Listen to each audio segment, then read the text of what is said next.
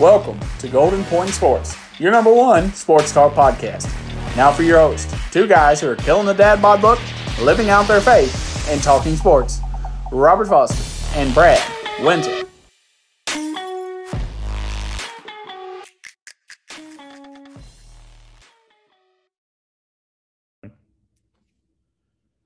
On today's episode, Brad and I are going to talk to you about what happened in the wild card round and then also what's coming up in the divisional round of the NFL playoffs. But Brad, it's uh, it's a pretty sad episode for both of us, as uh, both of our teams have uh, have been eliminated from NFL postseason. Uh, we both definitely had uh, higher hopes, that's for sure. But uh, yeah, they just didn't come to fruition, and that's okay. You know, that's all right. Anyways, we'll talk about that soon. But Brad, uh, first things first, how are you doing? I'm doing good, man. Uh, a little tired today, but you know, just working on things to do for uh, the ministry here at uh, Owensboro, and uh, you know, uh, so I'm, I'm, excited, busy all at the same time, but it's been good. I'm a little sad the Steelers lost, but I moved on from that uh, on Monday, so no need for me to dwell on that. How are you doing, sir? I'm doing good. I'm doing good. I'm trying to do uh, as best as possible. Uh, that is. Brad, right before we got on, we had some breaking news. A huge trade. Um, we really haven't even like thought about trying to divulge into like what our thoughts are about this. So we might have to save it for maybe next week. But uh, huge 14 trade in the NBA, Brad. Uh, the Nets, they get James Harden from the Houston Rockets. The Rockets get Victor Oladipo, Dante Exum, uh, Radonjic, uh, Carux. Uh, am I, I'm not saying that right at all, I'm sure. Anyways, four first round picks and four draft swaps, Brad. That's uh, wow. I mean, that is a load. Also, the Cavs, they get Jarrett Allen and Tyron, Taurean Prince. And then the Pacers get Caris LeVert. Um, Brad, again, it, it, I, I think it's it's awesome to it's awesome to see uh, such a big trade. I think you know, I mean, between four teams. But honestly, um, Brad, I, the only word that really comes to my mind is is how kind of ridiculous I think this trade is. I mean, it's huge. Uh, don't get me wrong, but I think it also, I, I think first, I think draft picks and whatnot. Um, I I think that they're really. I, I don't think that they mean that much in the NBA personally, um, especially to a team who is probably going to be having championships aspirations for the next four years um, in the Nets. By the way, I'm glad I picked the Nets in the NBA preview preview show to go to the finals.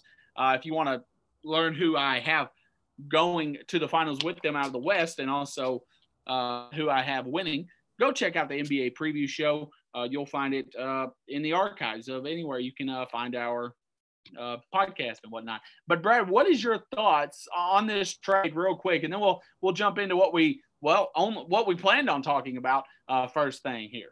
Yeah, I think the Nets are definitely in a in a win now mode. I mean, they don't even know where Kyrie Irving is. He's in a potential quarantine, and that's just off of what they think they know.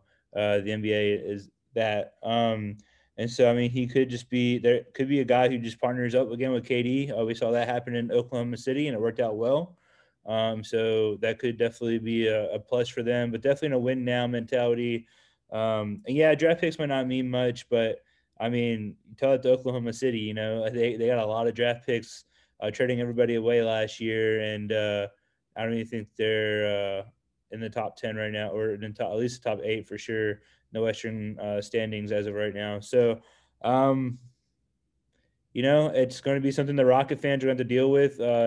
Go back to the years of what maybe 2002 to to 2012 or whatever 13 whenever they got Harden and so uh so yeah so um not a bad trade. Um I thought it was weird that the Pacers got rid of so many people but um yeah I, I it's good that there's trade. I think it needed to happen. No one wants to see lethargic players. Um you might even see that with Kyrie Irving if he doesn't get back to it. Um you know, playing with the Nets. He's been out for personal reasons, for un- for unknown personal reasons, and so uh, hopefully this will help motivate James Harden to play well and uh, you know be worth wa- be somebody worth watching this season. I, I agree, and uh, well, you know, we'll have to reach out to Tyler Smith, uh, a frequent guest on this podcast, who uh, you know, he covers the Indiana Pacers. I definitely get his thoughts on that. Uh, but either way, uh, yeah, let, let's move off of that, Brad. Uh, we had a college football national championship game last night. DeVonta Smith, uh, I think he was obviously the right choice for Heisman. Um, as you picked him to win the Heisman, I still stuck with Trevor Lawrence. Yeah, talking about talking about DeVonta Smith. Uh, you know, I, like I said, I, even though you said that he had a couple of Heisman people around him, uh, like Najee Harris and uh, and uh, Mac Jones, but uh, again, I mean, without DeVonta Smith, uh, does, does, Alabama defense do do as well? Uh, he had over 200 yards in the first half against Ohio State, and so um, the man was a beast. Uh, I'm kind of glad that you know he didn't play most of the rest of the game. I, was, I hate that he had an injury, but it kind of took off a little bit of the DeVonta Smith talk as as it seemed like that was all the commentators want to talk about was well DeVonta Smith, DeVonta Smith that. And don't get me wrong, there's a reason why he won the Heisman, but I mean sometimes as a fan, it gets tiring hearing about the same thing over and over again, like Tony Romo or others. But I, I agree. I agree with you there. I do. Um, yeah, I, I, you know, and obviously DeVonta Smith, they he helped lead Alabama to a national championship. Um, you know, Nick Saban, uh, he is now passed officially passed Bear Bryant uh, for the record. Uh, and, and, you know, so he's got what seven national championships now. Um, I guess the question really is, uh, Mac Jones also played a really good game, and I don't want to discredit him either. Uh, but I guess the question really is, Brad, is when will Nick Saban just get tired of winning and uh, and just retire already? You know? Yeah, I don't know. I, I feel like Nick Saban's going to be one of those guys that is kind of like a Joe Pa, uh, not in the sense of winning as much. Oh, Joe, Joe Pa was pretty consistent, but I mean, he pretty much coached all the way up until he was told he couldn't coach anymore at Penn State and died six months later of lung cancer. Uh, I wouldn't be surprised if Nick Saban coaches as long as he can. And Alabama doesn't want him to go anywhere. I mean, let's just let's just put that out there. The fans, if Nick Saban left, I think the fans would freak out. Um, but I can see him coaching until pretty much he just can't, uh, or or otherwise, you know. So I mean, he even though he's older, uh, he has he still has good good control of his program. Uh, something that Joe Pa struggled with towards the end of his tenure, um, and uh, people still respect him and and so I don't see any need of him retiring. Uh, the question would be, is will he get to the point like kind of like you were saying, does not necessarily does he get tired of winning, but does he need a new challenge? And that sounds terrible. And if you're an SEC fan, I'm not saying SC is terrible, but at the same time, does he feel like, hey, I need to go to maybe another program that hasn't been good in quite some time, and I want to leave my legacy there as well? Um, or do I stay with Alabama because right now obviously no one's touching us. Um, he showed this year. He showed that uh, six other times. Um, except from you know who knows if Colt McCoy got hurt in 2009 championship, uh, what Texas would have won. We don't we don't know that, but he won it. So in saying that, I mean he's shown over and over again, and we, I think we mentioned this in another podcast episode of ours. You know how long at one point they were in the top 10 in college football. It was something like 256 weeks or something like that. So for like 10 years, he's had his program in the top 10. I don't know anybody else nationally who's been able to do that. And so that's what I'm saying, like, as far as new challenge goes, does he want to go somewhere else and build that same legacy, or does he just want to continue to build on the empire that he's created at, at Alabama?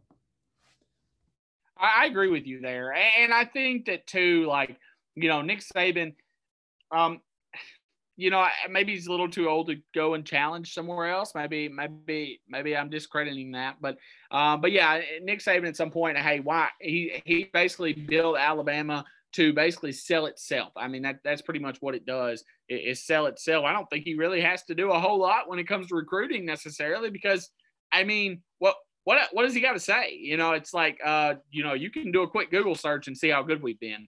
Uh, I mean, I think that he has every class that he's brought in. I think this was an interesting stat, and correct me if I'm wrong, but I think every class that he's brought in has won at least one championship. I don't know, Brad, if that's not a selling point. If if he if you can't be sold on the fact that you're pretty much guaranteed a championship, I mean, uh, I I don't know what else you want. I mean, I'd pick Alabama over just about anybody else if I can be guaranteed a championship. That's for sure. But either way, all right, Brad, let's let's go ahead. Let's give our way too early college football playoff teams, Brad. I know this is a it's an interesting topic here. Um, but we'll go through quickly. Just kind of last year, I, I, put Auburn in there. Obviously, I was wrong on that. But uh, let's go through there real quick. My one through four, Brad, is Clemson. I, I, think Clemson. I mean, it's just the ACC. I just don't. You know, I just I, I just don't feel like they're as challenged as they might should be. I got Alabama. Alabama. You know, um, I, I expect them to be there. I know that next year could be a time when um, when they could when they could possibly um, when they could possibly be down, but I doubt it. I think that they can still be there. Uh, number three, Ohio State. Again, it, it's about the Big Ten. I, I just don't, you know, it's kind of like Clemson and, and, and Ohio State. I think that they just dominate their conferences so much that it's it's hard for me to put anybody else in there. And uh, and number four, I have Oklahoma, who is who is I mean, who got better as the season went on, and I think should be a lot better next year and should be able to win the Big 12, if not go undefeated as well. Yeah, no, I agree with you. I mean, uh, unless Nick Saban dies or something happens, uh, I have Alabama number one. Uh, you know, he like, I mean, we, I think we've bragged, even though I don't, I'm not Alabama fans. We've talked enough about just his credentials, and so uh, I definitely have them number one going into next year. I really don't see anybody in the SEC really taking too much of a challenge to Alabama. And uh, uh, I was gonna say, uh, for me, I think Alabama could definitely finish number one. I, am mostly doing it for like playoff or for playoff matchups, getting rematch between Alabama, Ohio State, and then get a you know Clemson versus Oklahoma, just for a little different of a matchup. Even though we've seen those before too. Yeah, yeah, we've seen those plenty of times. But yeah, I agree with you. I mean, I can definitely see Alabama, Ohio State go on for.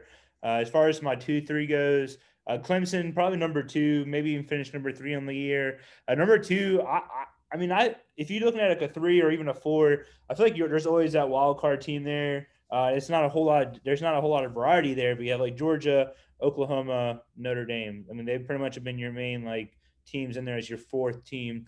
I think OU has a great shot. Um, I think Iowa State has a pretty decent shot as maybe a, a, a team in there to, to, face Clemson at the three seed, maybe. Um, and so I, I, think if I were if I were not, not that I'm a betting man, uh, I think I think even I think Georgia could even be in there um, just because JT Daniels have another year underneath his belt. The defense is is if it was for the defense, uh, they lose Cincinnati. Um, let's just throw that out there.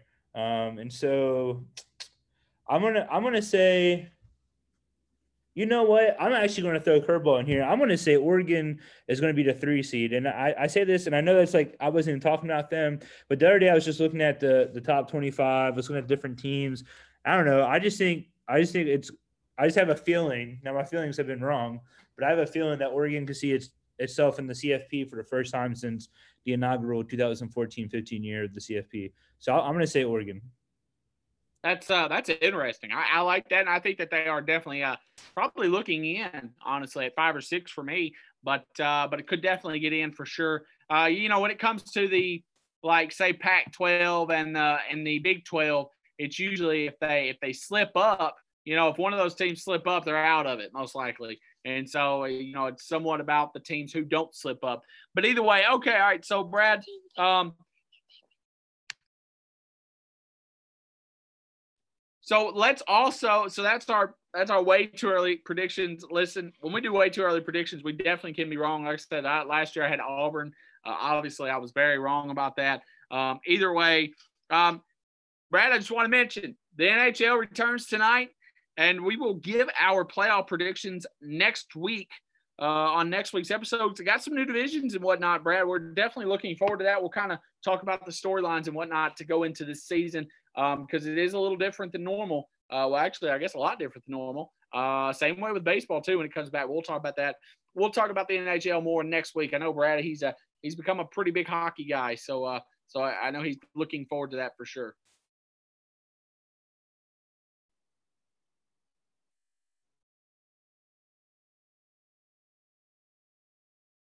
I mean, I, I, definitely would say I'm a big hockey guy. I've, I've, watched hockey since I was little, since growing up with the Flyers, uh, and then also in college going to a lot of Preds games.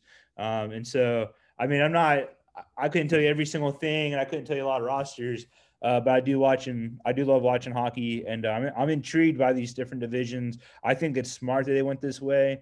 Um, one because of COVID and the new normal there. Uh, two is I think a lot of these divisions make more sense, and so uh, I'm excited about the new season.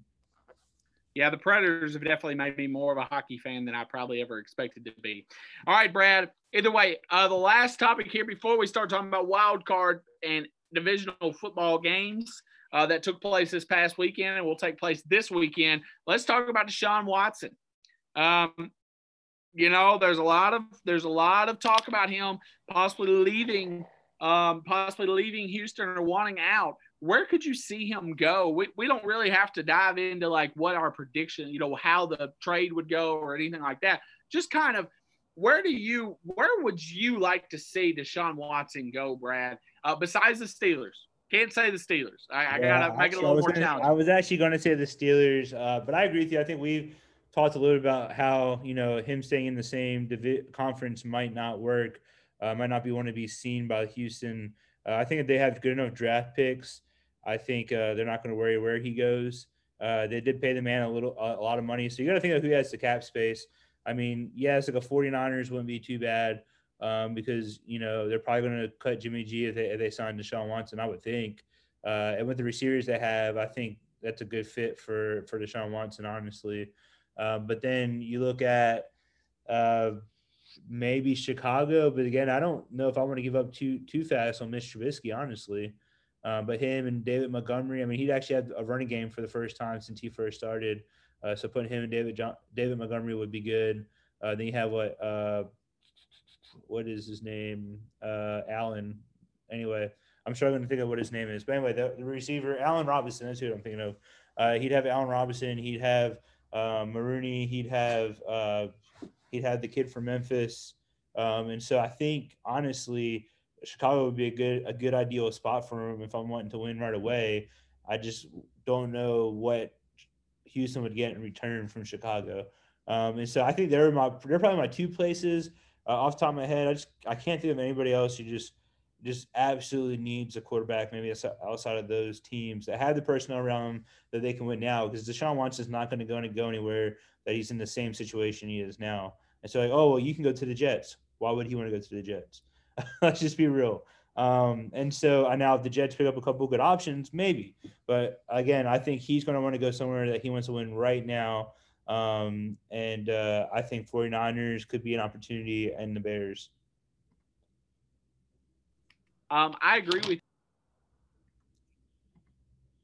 I agree with you there on the 49ers. That's actually my pick as well because I, I could kind of see them maybe uh, giving him to the Lions possibly, but yeah, he's not going to want to go somewhere where um, where he's you know not going to win right away and everything like that.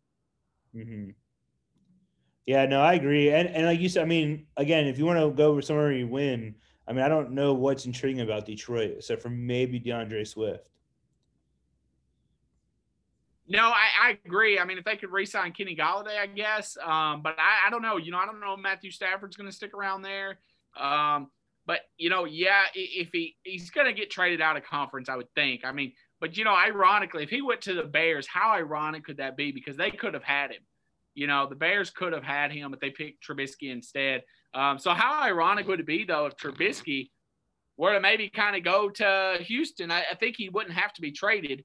Um, but either way, I mean, you know, that would just be really, really ironic and really just uh, crazy. I, I, know the Dolphins have kind of been, you know, maybe in a little bit of talks. So that would be a very interesting trade. Um, but again, I just don't know if I see it in conference. When you got a franchise quarterback like that, um, you want to see him as least as amount as possible. And so him going to in conference team just doesn't make a whole lot of sense personally to me. Uh, but either way, yeah, that's Deshaun Watson here. Let's talk about the wild card game, shall we? Um, and then we will we'll go to break. And when we come back, we'll we'll talk about the we'll talk about six teams that were eliminated. But either way, the wild card game review: four out of the six away teams won. Browns they probably had the most impressive win. Um, yeah, I mean, let's just discuss these. How did you feel about the wild card games? And like I said, we'll go to break right after uh, to um, to you know we'll we'll talk about the teams who are eliminated. So I mean, you know, just yeah. Yeah, I mean, honestly, I think one game in particular really sucked, but I won't go to that one. Um, but as far as the other ones go, I mean, just thinking about uh, what happened. I mean, the Bills game, I, I was sort of, I, I was sort of surprised it was as close. But then again, I mean, the Colts are 11 and five. How many teams are facing the seventh seed at 11 and five every year? You know, year in and year out. It's not happening a whole lot. Uh, the, the Colts did have a good team, and they had one of the best defenses in the league. Uh, so not super surprised there. Um, and then when you move on to the next game uh, with the uh, Rams and, and Seahawks, I, I mean, I picked the Rams. I, I thought going into that game that the uh, the Seahawks were struggling. Um, and if I know people might laugh at this, but honestly, I think you can even go to the fact that they look a lot like the Steelers, where they had a good record. But I think how much did you actually trust them going into the playoffs? Um, and they lost. And so uh, then the final, I mean, you had Buccaneers at, at the football team, uh, Washington. No one expected that to be very close. I mean, Taylor Heinicke ma- made it somewhat close to the end, uh, but again, the Bucs took care of business there. They move on to play the the uh, the Saints, which is the first time I think they met in the playoffs. Oh, the, I know for sure Brees and Brady met in the playoffs. I don't know the last time the Saints and the Falcons have played together and are played against each other in the playoffs. The Ravens and Titans looked the Titans went up ten nothing. I felt really good about my pick, really good and then they sucked it up. So, in saying that, I mean, is Lamar Jackson has he, has he gotten over his playoff uh, curse, whatever you want to call it? I, I mean, I don't know. Uh, but what I'm going to say is before we go into wild card predictions, the Ravens and the Bills game is probably my game of the weekend because you have the two hottest teams going against each other. That should be a good game.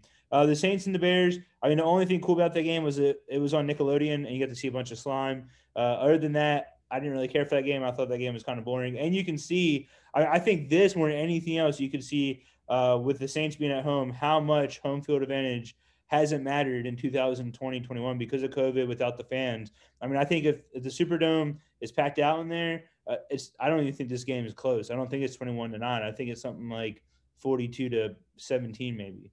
Um, and then the Browns and the Steelers look. The Browns went up 28 nothing. I had to put my daughter to sleep. I thought it was a good time for my daughter to sleep. And then I woke up at 10:30, saw the score, wasn't surprised, went to bed. So in saying that, as a Steelers fan, people are like, "Well, they were overrated."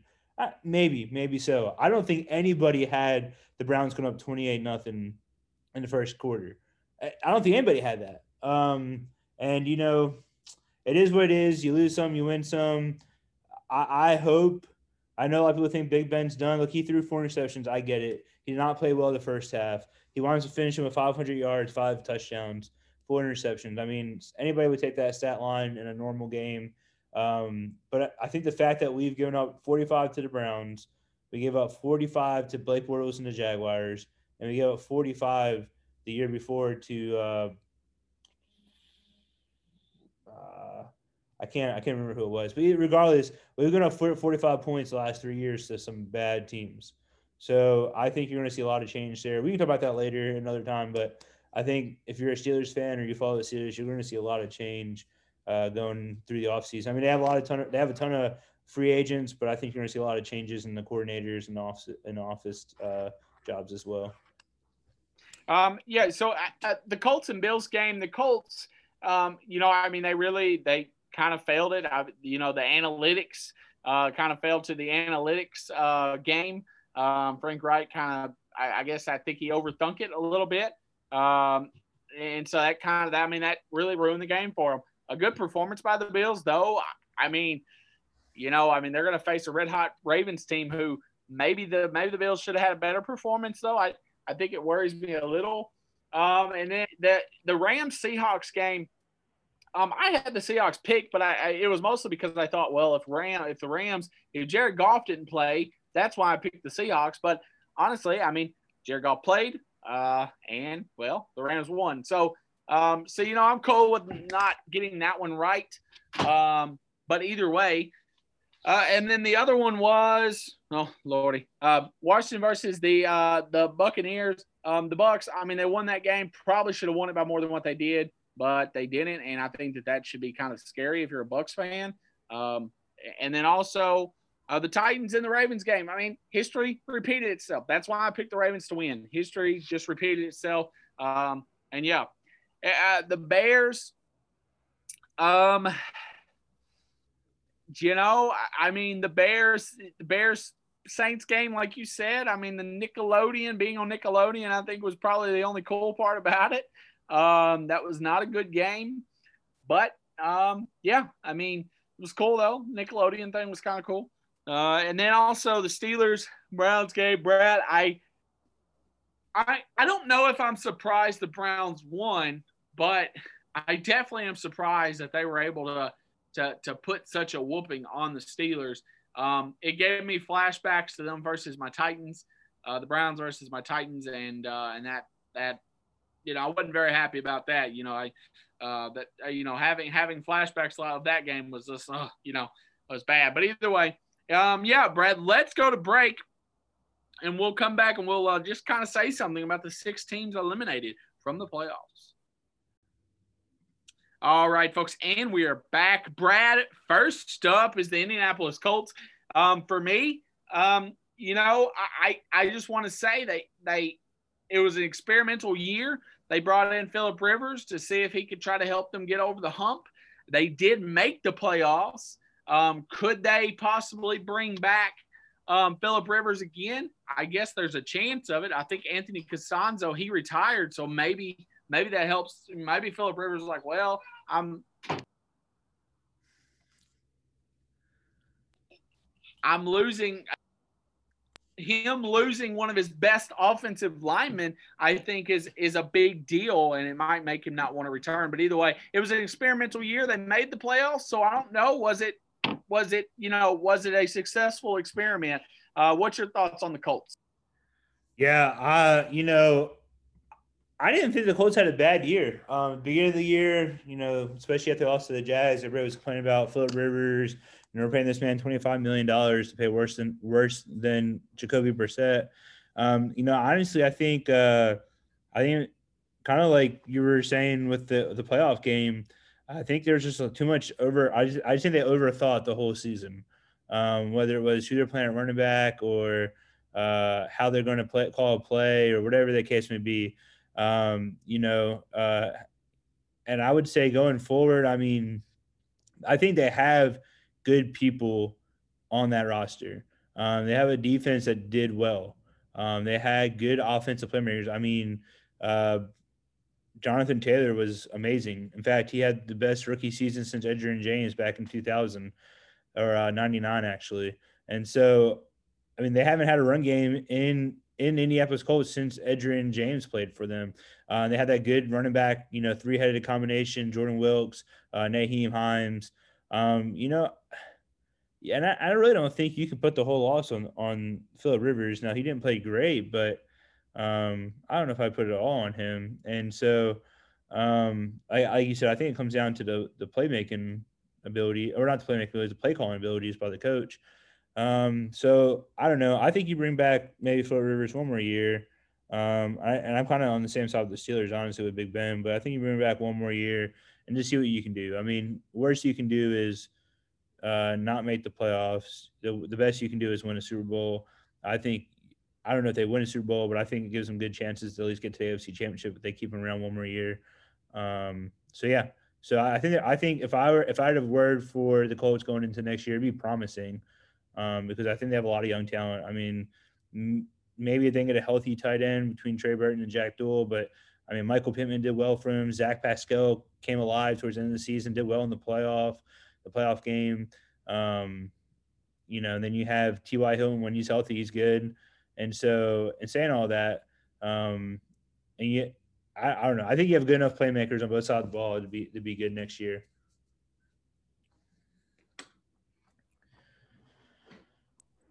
Yeah, I, I, actually think. I mean, Philip Rivers. I mean, I could see them bringing him back one more year and drafting somebody. I know Mac Jones has been kind of linked to them some, so I could see them maybe drafting a quarterback and uh, and keeping Phil around one more year and help him maybe groom them. Um, also, the Seattle Seahawks, Brad. Um, do you got a word to kind of? I, I, for me, I think it's just definitely underachieving, and um, you know, their defense was the problem for most of the season, but their offense seemed to be the problem at the later part of the season. I mean, they even fired their offensive coordinator. So my word is um, definitely um, underachieving, but um, couldn't figure out, couldn't, couldn't, they couldn't get on the, their offense and defense just could not get um, together. They could not work together uh, for most of the season. It was either one or the other being the issue.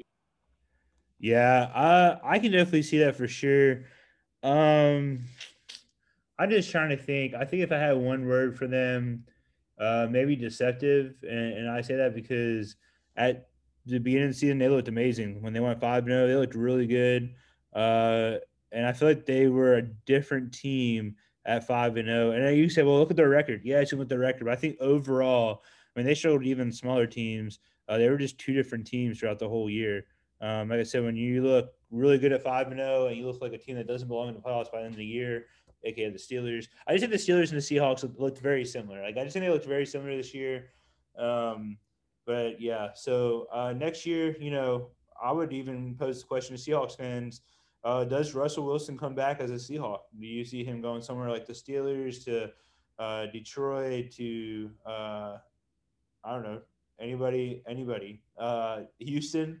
Do you see them trade up, try to get Deshaun Watson in Seattle and uh, give them Russell Wilson in return? I mean, I don't, I don't know, but uh, I'd be surprised. I wouldn't be surprised if Russell Wilson was moved in the offseason.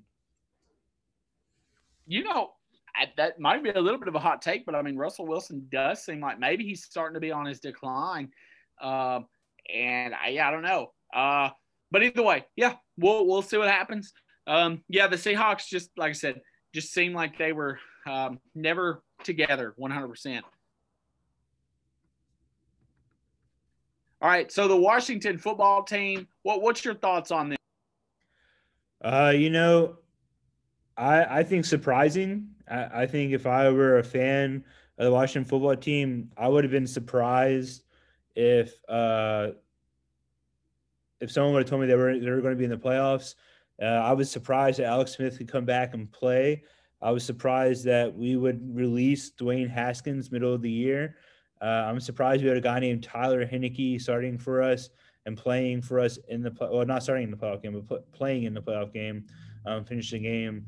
Uh, yeah, so I think there's a lot of surprises there. Uh, surprising that they do as good with Ron Rivera getting a cancer diagnosis before the season started. Um, so if I were to Washington football team, I would say that the word to define my season was surprise the fact that you can still get into the playoffs at seven to nine, I would be surprised. And so, surprise is my word for Washington football team. Uh, next year, um, you know, I think if they can get a solid quarterback and a solid uh, offensive coordinator, uh, I think they're just a stone throw away of of making some noise in NFC. And they have a solid defense. They have a solid defense. And then you have Logan Thomas, who's going to be a stud. Um, he, he was even doing well with Alex Smith and Dwayne Haskins thrown to him. And if you can get another decent receiver to, to pair up with Terry McLaurin, uh, I think this could be a good team. So um, I would say uh, one they're one move away from being. I would say for next year, where would be like one move. They're one move away from being a team that can make noise in NFC. Um, I mean, I like that you say surprised. I kind of, I kind of say not needed because I don't necessarily think that they're that them making the playoffs was needed. Um, I think Alex Smith was going to win comeback player of the year. Um, I think Ron Rivera, I think them making the playoffs, Ron Rivera probably deserves to win coach of the year due to the fact that, for one, uh, he took over as a rookie coach. Well, not rookie coach, you know, uh, he took over as first year with this team. And, you know, he dealt with cancer, having cancer. He still got this play, team to the playoffs. But I just say not needed because I think that they needed more than what a you know what a draft pick from being a playoff team is going to get you. Um, now, granted, I mean they're probably going to pick what like 18th, I guess, um, or something like that. I, I, don't know how that works. I, I think I think after that, it, anyways. Either way, Brad, I just think that great season for them. They made the playoffs. Maybe they shouldn't have. Probably shouldn't have really, um, but they did. Um, it I.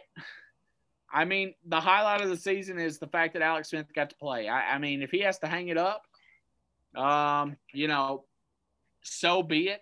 But I mean, he got to play, and so I think uh, I think that that defines their season. Alex Smith, um, defines their season this season. I think, um, and he's always been a resilient player.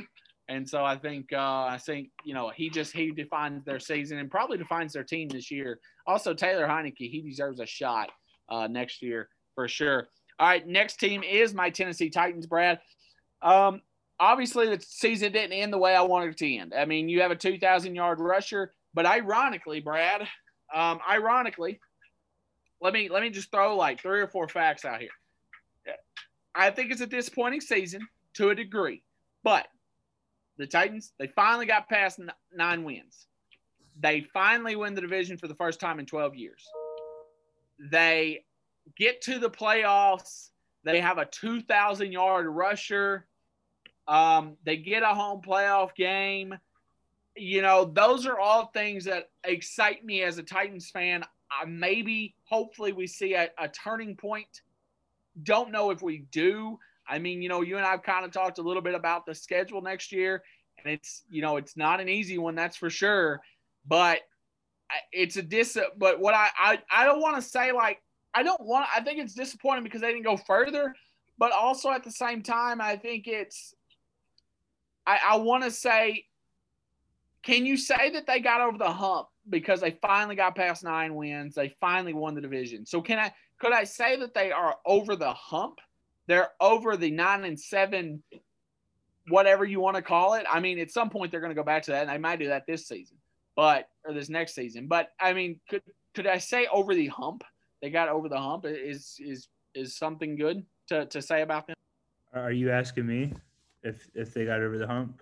Well, I'm saying like could could you say that they got over the hump because they finally won the division and they finally got past nine wins. Now over the Super Bowl hump, um, no, obviously not. But you know they finally got to a they finally got to they finally got past being mediocre could, could you say that? I think they were a little better than mediocre this year. I mean, I, I would say, and I wouldn't, I'm, I'm trying to be nice here, Robert, but I would say that if a team is happy that they got over the hump, that they're not mediocre anymore, uh, this shows you kind of the, the, the state of the organization. I mean, if I'm a Steelers fan, and maybe it's just because I'm a Steelers fan, but if I were nine and seven for like four or five years and we got over the hump to ten, no, ten wins, but still losing the first round, I don't. I wouldn't consider that over the hump. So, oh, sorry, eleven wins, and but they still lose in the first round. I don't know if I call that over the hump. Um, you know, I think I think for Titans, I think you're have to give it a couple years. And Vrabel's a great coach. I mean, I'll, I'll, give you that. I think he's a great coach. You got Derrick Henry. You got a really good offensive line that didn't get any Pro Bowl vote, votes, sadly enough. Uh, Ryan Tannehill, I don't think he's elite, but he's he's good for what you need right now. Uh, you got good receivers like AJ Brown. I think Corey Davis spoke for his uh, his contract this year. Jonnu Smith, I mean, first first Firkser, is that his name? Either way, he he did he did well this year, uh, especially after Adam Humphries got hurt. Uh, I, if I, I mean, I think if Vrabel, I think your biggest need is going to be on defense, and that's what Vrabel is known for. And he's been able to do a lot, I think, with a little. Um, and so my thing is, if I'm a Titans fan, I want to see some bigger off-season signs, uh, signings on free on uh, defense because uh, I think if you can upgrade your defense with Vrabel as your coach, I think Titans fans will finally get over the hump of being mediocre. And you can see them being 11 5, 12 and 4, 13 and 3 over the next couple years. Um, because I, I, think Vrabel is that good of a coach. Um, that also depends on obviously your offense. Is Derrick Henry can he continue to do what he's doing? Can can Ryan Tannehill can Ryan Tannehill uh, continue on the the incline that he's on right now as a quarterback, despite where he was in Miami. Um, and so, uh, so yeah, that's just my opinion. Uh, that's just my opinion on the home thing. But I would say uh, going into next year, um, I think they're very much like the Washington football team, but I think they're in a more serious level when I say this. Uh, it's one more move. I mean, I think they can fix some of the moves in the secondary, uh, get some a quality linebacker or two, and get one more defensive end to anchor that line. I mean, like you were saying in, in past talks, they haven't really had a, a good pass rush. And so I think if you get a couple of good guys on there, um, maybe I mean, hey, the Steelers are losing half their team to free agency, so uh, a guy like Mike Hilton would be a great add uh, to your secondary. I think uh, going into the offseason. Um, but yeah, I think for me, I thought a, a, good a good word to find the Titans season this year was Jekyll and Hyde. Um, and that was really because I didn't know which Titans team we were going to see half in and half out. Uh, are we going to see a good Titans team in the first half or the second half? Are we going to see the bad a bad Titans team in the first half or second half? And uh, so again, I think if they can get a couple of better good moves on defense, uh, Vrabel coach where their offense is right now, I think they realistically could be a good team in the AFC. Well, thank you, thank you. We, we, definitely have a lot of time to talk about the improvements of each team. That's for sure. Um, what about a Bears team? I, I for me, I, I'm going to keep it short. I mean.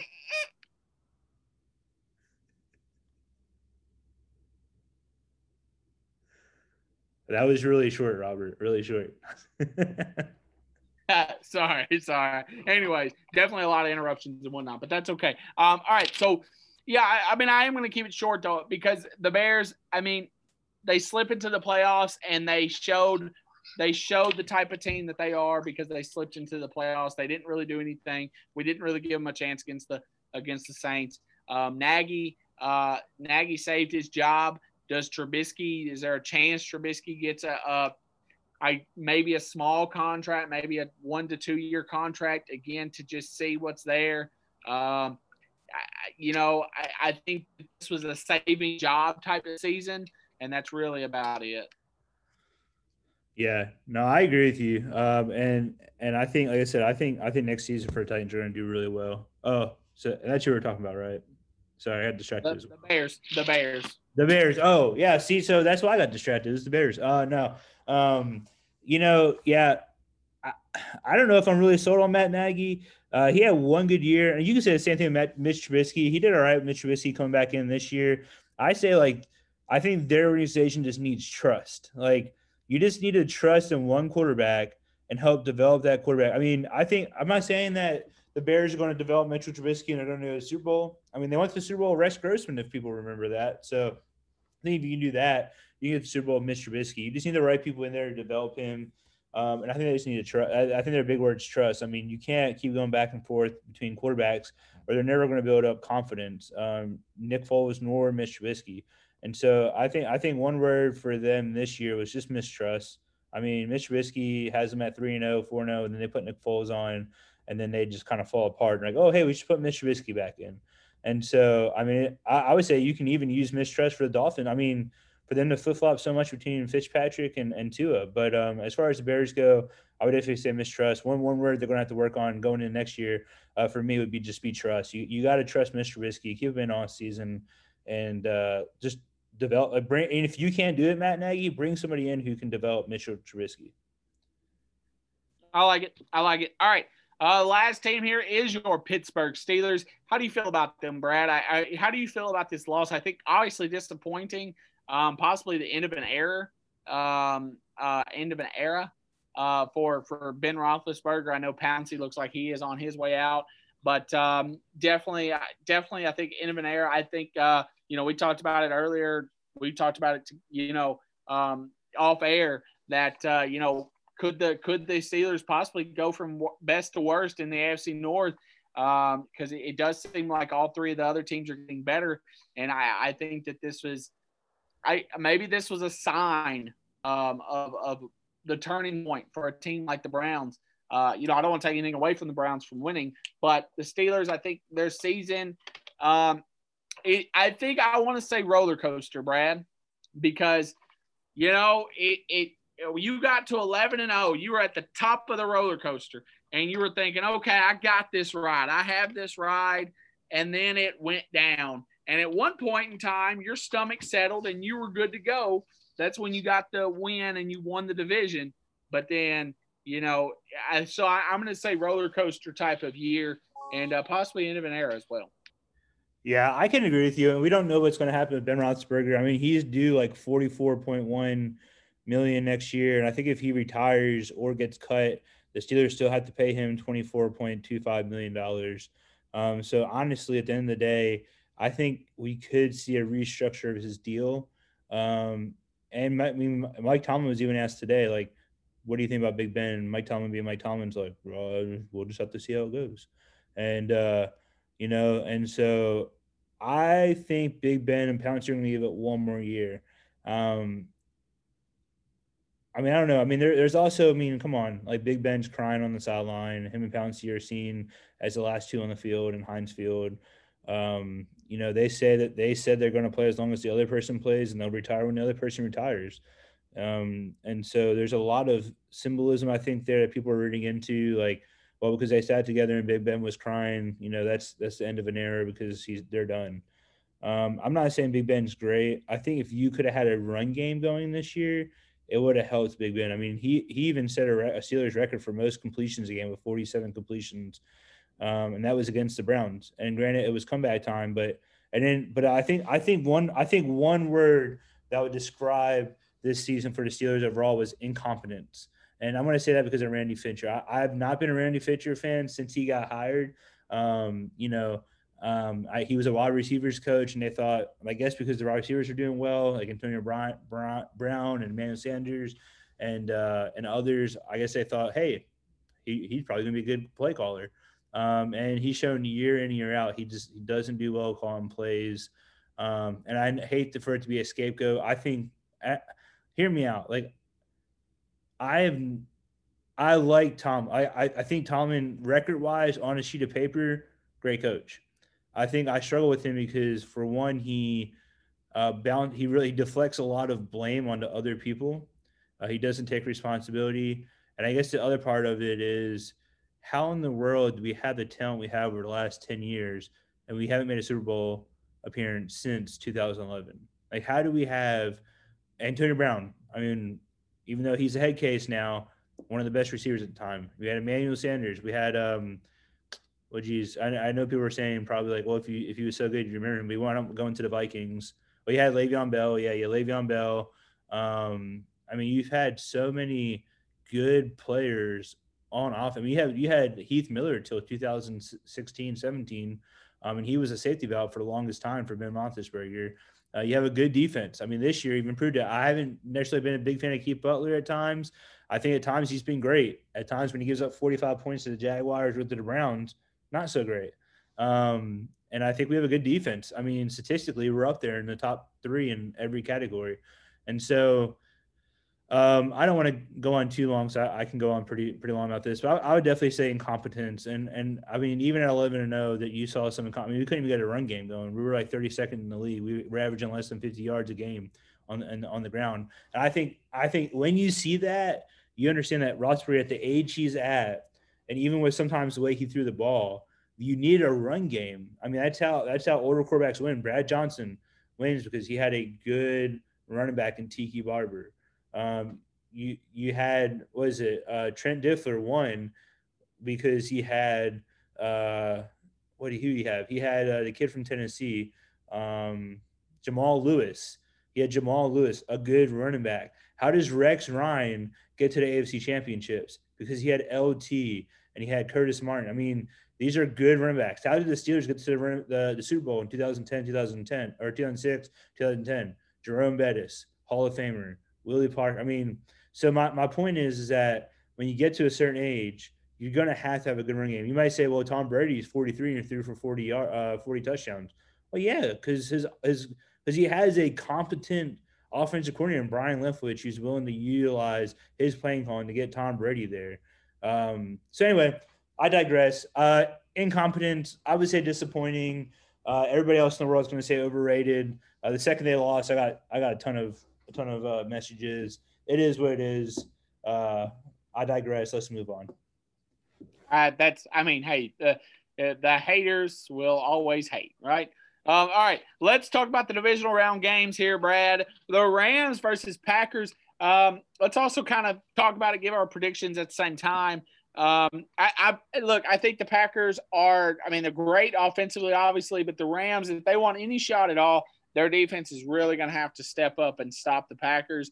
Um, I think the Packers are going to be ready for the Rams. Um, this is Matt LaFleur versus his old, uh, his old like you know head coach and friend. I mean, I'm sure they're still friends, but anyways, his his old boss really uh, in in Sean McVay in the playoffs. So uh, could that play a factor? I think it could.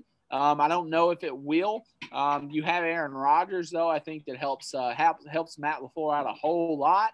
But uh, but either way, um, yeah, I, I, think that you know Matt um, the Rams versus Packers here, Brad. Uh, I think it should be a really good game, and I, I, I mean, all four of these games are aren't bad games. The Saturday games, I think, are definitely better than the uh, than the uh, Sunday games, in my opinion. But um, I, I think three of the four, at least, could be really, really good games. But the Rams Packers game, Brad, um, we both went. We both went four and two last week. I'm actually going to take the Packers to win this one, though. Um, and it might be pretty close though, and the Rams could win it. Don't get me wrong. But what, what's your thoughts on the game? Then also give you your winner, and we'll uh, we'll go through the other three as well. Yeah. So uh, you know, I had some, somebody here at the gym was like, "So who do you have winning this this weekend?" And I told him the Rams and Packers and the Bills and Ravens game for me are probably the hardest two games to pick this weekend. Um, you know, I want to pick the hot hand in the Rams. Uh, I also understand the Packers deceivingly have a good defense. And right now, the Rams, I mean, I don't know, Cam Akers looks really good on the ground though right now. And that's that's the Packers' weak point. Um you said you're going for the Packers. But I'm, I took I went on a limb last week. I went with the Rams. I'm going to pick the hot hand here, and I'm going to go with the Rams as well. I think their secondary is a lot better. Uh, again, than what Green Bay has seen in the last few weeks. And uh, I'm going to pick the Rams here, but I think it's going to be really close. I think it's going to be a lot closer than that Seattle game. No, I, I agree with you there. Uh, yeah, no, I mean it should be a really, really good game. Uh, who'd you say? You said you're going with the Rams, right? Yeah, I'm going with the Rams. Okay, upset, upset. I like it. All right, Ravens versus Bills here, Brad. Um, this is a game. The Ravens are red hot. I mean, I really thought the Ravens were going to have to face the Chiefs, though. Yeah, they won. Um, I think that this could be a. I think that this really could be a toss-up game. Honestly, um, Ravens versus Bills here, Brad. I I would like to go. I mean, you know, two two very very athletic quarterbacks, uh, two of the best quarterbacks in the league this year, um, and in the league and in the league altogether. I think. Um, should be a really good game. I think it's all about the Bills defense. Can they step up and stop the running game of not only Lamar Jackson but J.K. Dobbins, Gus Edwards, uh, the running game of the of the Ravens altogether, um, and that might be the game changer for this one. Um, I, man, it's kind of hard for me to who I want to pick here. Um, I I'm going to go with the Ravens though. I think the Ravens can get the upset here. Um, I think Lamar Jackson getting that getting that playoff getting that playoff win off of his back, getting that monkey off of his back, um, is really going to help him in this. So I think he can really just play with no stress, and I think that I think the Ravens can win this game in a close game, but it should be a really good game, and I'm actually looking forward to it. I think I think that's the game of the weekend, really. Yeah, I definitely agree with you with the game of the week, and I want to agree with you with the pick the pick that you have. I, I going into this, I thought maybe Baltimore. I mean, they won six straight. You saw with the Ravens la- or the Titans last year. It's really the playoffs to whoever has the hot hand at the time. Um, and right now it's the Ravens. Uh, the Bills also have a hot hand too. I, I mean, I think they've done well.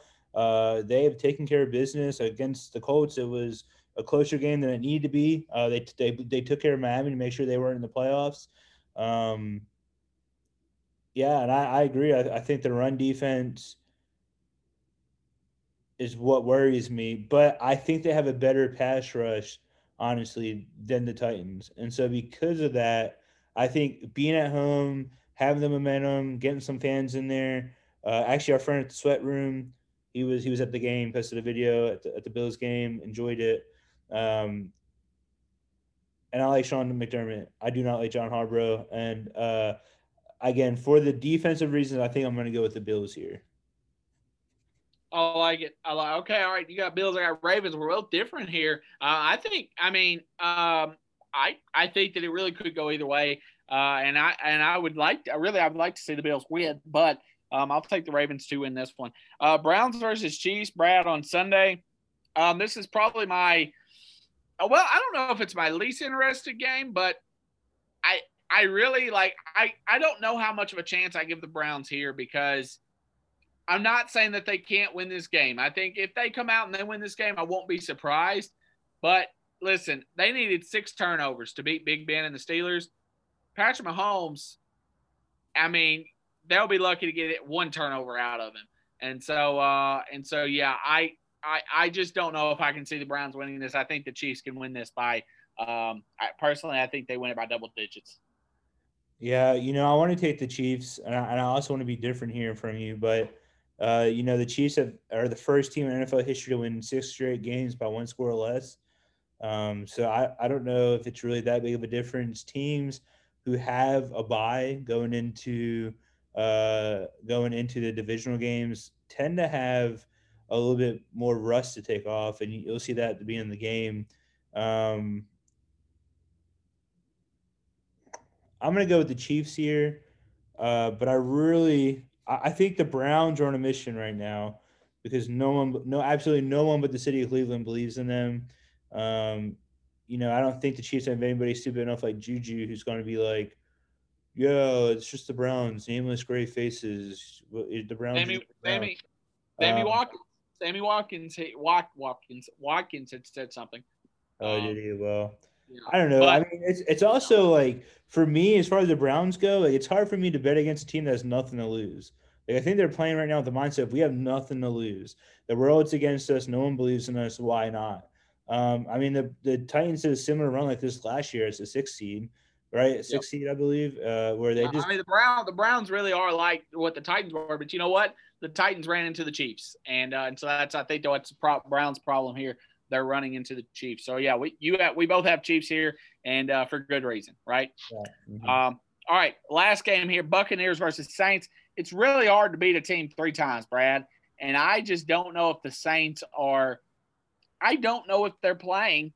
Um, I don't know if they're playing well. I really don't know if they're playing good ball. Uh, I, I, it's hard. I really want to go with the Saints because, but I think it's super hard to beat a team three times.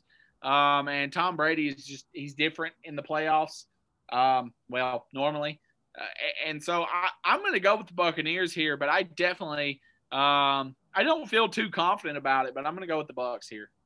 And I, yeah, th- I think it'll be a really good game. I mean, huh? I mean, Tom Brady could possibly retire retire Drew Brees. Uh, that would be that that would be that'd be an interesting storyline.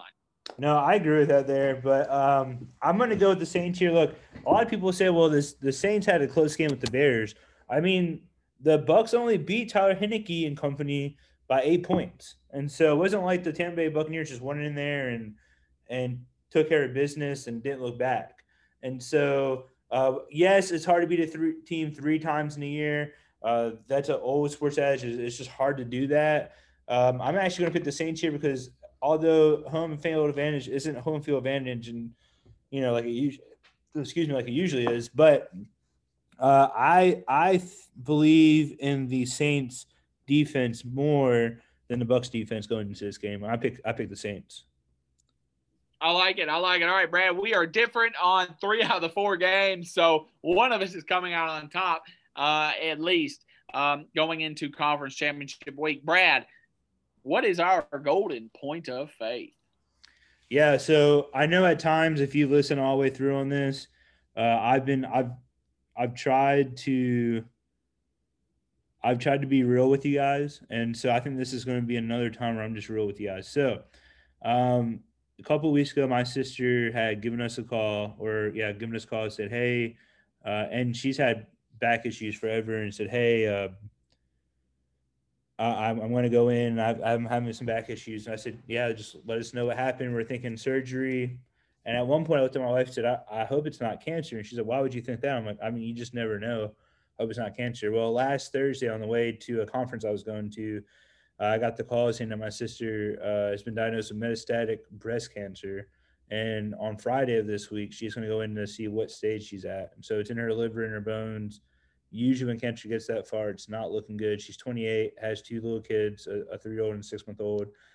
Uh, me and her real close. So it hit me real hard. Um, in fact, that next morning, in my quiet time, I pretty much, I mean, I just kind of hit the ground and I hit the ground with like my fist, but on my knees and just really just kind of let God have it. And, and not saying he's a terrible God, but just I think frustrated in a sense of why is this happening to my family and why is this happening to my sister who's 28? I mean, I'm 31. I mean, come on now. Um, I couldn't have been somebody a little older. Um, a, you know, and so um, been fighting a lot about this, but I, I, think there are some things that God really showed me over the weekend um, that really spoke to me. I hope it speaks to you. It's not necessarily a sports analogy, although I could have gone that way.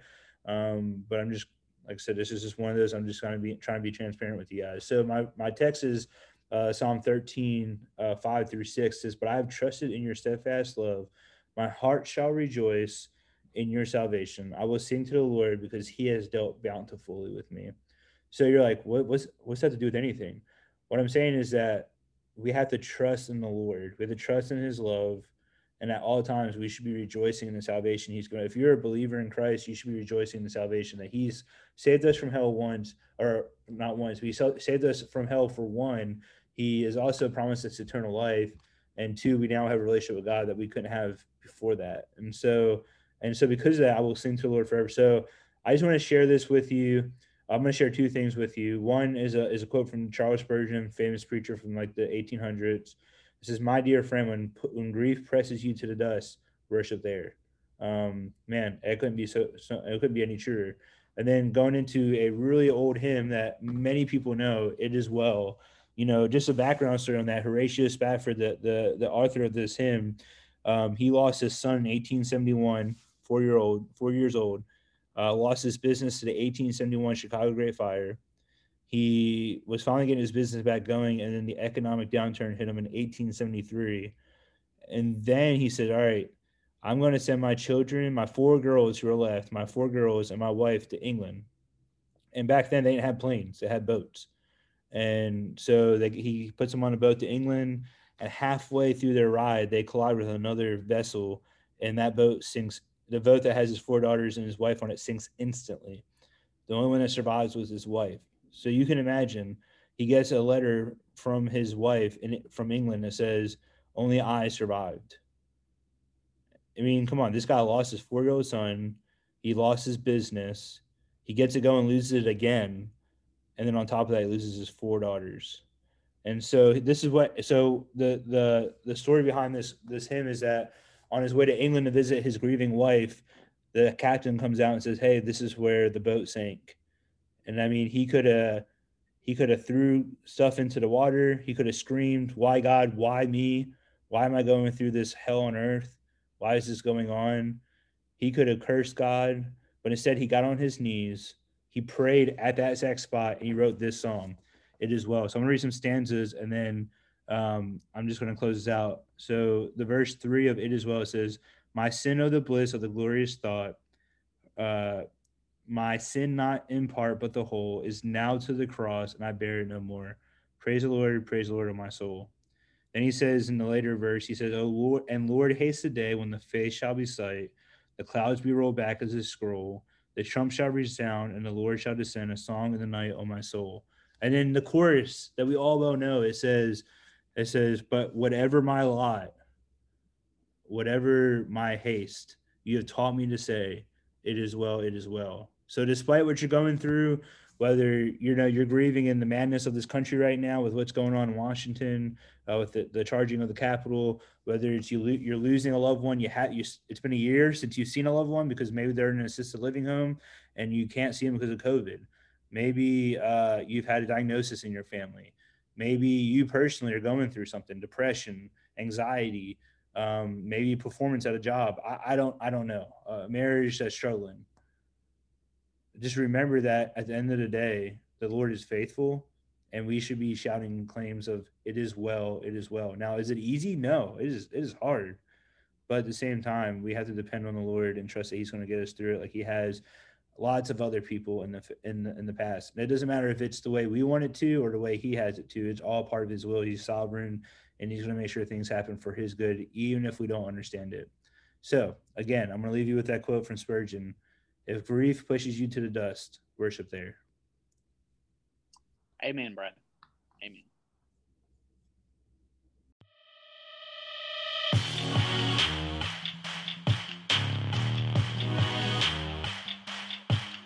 Welcome to Golden Point Sports Podcast. You can find us on Apple, YouTube, Spotify, Anchor, and more. We hope you enjoyed this week's episode.